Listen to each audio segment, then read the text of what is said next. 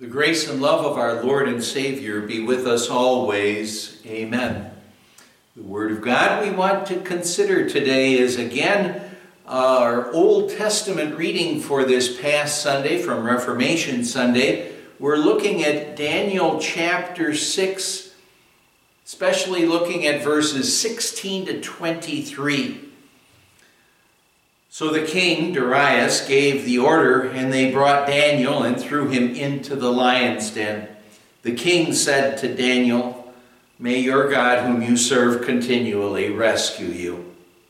A stone was brought and placed over the mouth of the den, and the king sealed it with his own signet ring and with the rings of his nobles, so that Daniel's situation might not be changed. Then the king returned to his palace and spent the night without eating and without enter, any entertainment being brought to him, and he could not sleep. At the first light of dawn, the king got up and hurried to the lion's den.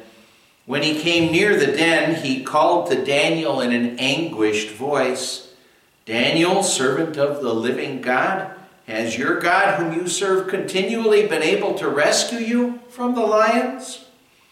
Daniel answered, O king, live forever. My God sent his angel, and he shut the mouths of the lions. They have not hurt me, because I was found innocent in his sight, nor have I ever done any wrong before you, O king. The king was overjoyed and gave orders to lift Daniel out of the den. And when Daniel was lifted from the den, no wound was found on him because he had trusted in his God. My dear friends in Christ, when King Darius reluctantly gave the order that Daniel should be thrown into the lion's den because he, Darius, had been tricked by his other government officials into issuing an edict or a law or a decree that said that anyone who anyone who prayed to any god or man apart from the king, from Darius, was supposed to be thrown into the lion's den. Well, when he reluctantly ordered that Daniel be thrown into the lion's den, he said to Daniel, May your God, whom you serve, continually rescue you. Daniel Darius wasn't a believer. And so his words weren't a prayer, at least not one that God says he's going to hear and answer, although God does hear everything that we say, of course, believers and unbelievers. But his words weren't really a prayer. His words were this desperate cry, just hoping that somehow or other Daniel could be rescued by his God. But when he said those words, he had to be thinking, Daniel's going to be mauled to death. He's going to die a terrible death at the jaws of those hungry, ferocious lions.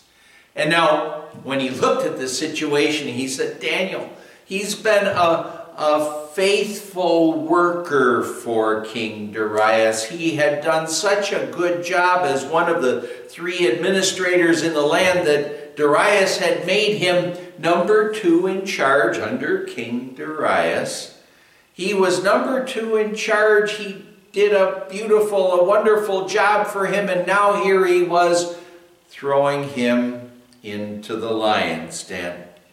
It's so understandable that Darius, he couldn't eat or sleep or relax at all that night because he knew he had done a very, very foolish thing and, and he believed that a good man was going to be mauled to death. Our reading says, At the first light of dawn, the king got up and hurried to the lion's den. When he came near the den, he called to Daniel in an anguished voice Daniel, servant of the living God, has your God, whom you serve continually, been able to rescue you from the lions? You'd have to believe that he didn't really expect a response.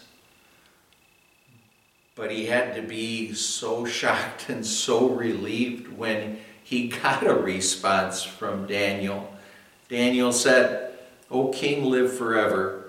My God sent his angel, and he shut the mouths of the lions. They have not hurt me because I was found innocent in his sight, nor have I ever done any wrong before you, O king. Isn't it interesting that here Daniel is still treating the king with honor and respect? He's keeping the fourth commandment honor your father and mother, including all authorities, government authorities included as well. Honor your father and mother that it may go well with you and that you may live a long life on the earth. He kept that commandment even though the king had done something so foolish in issuing the decree that ended up getting Daniel sent into the lion's den. But Daniel said, My God rescued me. My God rescued me. And well, what he also stressed to the king is that he, Daniel, had not done anything wrong. He had been a faithful subject to the king. He hadn't done anything wrong in the Lord's eyes. Daniel believed, as Peter and the other apostles said, we must obey God rather than men. God's laws superseded any law or edict that Dan, Darius or the Medes and the Persians would ever have. Our reading says, The king was overjoyed and gave orders to lift Daniel out of the den. And when Daniel was lifted from the den, no wound was found on him because he had trusted in his God. God rescued Daniel. But again, what we need to recognize here is that if he had been mauled to death, and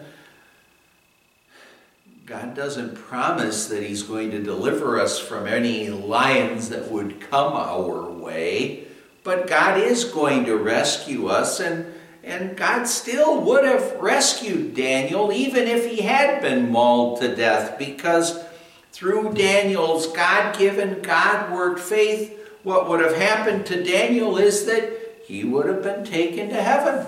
That would have been a great blessing for him. He would have been rescued by God through faith in the promises of God. Daniel couldn't lose. As Paul says, if we live, we live to the Lord, and if we die, we die to the Lord. So whether we live or die, we belong to the Lord after Daniel was released from the lion's den, then what happened is that Daniel's enemies were thrown into the lion's den. Scripture says, before they reached the floor of the den, the lions overpowered them and crushed all their bones. The enemies of Daniel and the enemies of God, of course, they didn't stand a chance just as God's enemies today don't stand a chance. That's because God delivers us, God rescues us, He saves us from our enemies. And if our enemy, if if our enemies, if God's enemies continue to be God's enemies, well, they're going to be ultimately defeated by God. That is the way it goes. Well, King Darius then issued a decree. He said, In every part of my kingdom, people must fear and reverence the God of Daniel. For he is the living God and he endures forever. His kingdom will not be destroyed, his dominion will never end. He rescues and he saves. He has rescued Daniel from the power of the lions. Interesting how Darius speaks here. You have to wonder if the Holy Spirit had actually gotten a hold of him. I said earlier he wasn't a believing child of God. Maybe the Holy Spirit did reach him, and what a wonderful thing that would have been. But the decree by Darius, it didn't convert anyone. However, that decree, maybe it did maybe God did use that to get people to go to Daniel so that Daniel could talk to them about his God, about the Lord, and about how God rescues us. God rescued Daniel from the lions, and ultimately he did end up rescuing him from this sinful world by taking him home to heaven. And God rescues us as well. That's something that we can always count on. He's going to be with us and He's going to protect us. And if there are any lions or any other enemies that would come after us to attack us, well, He's going to protect us.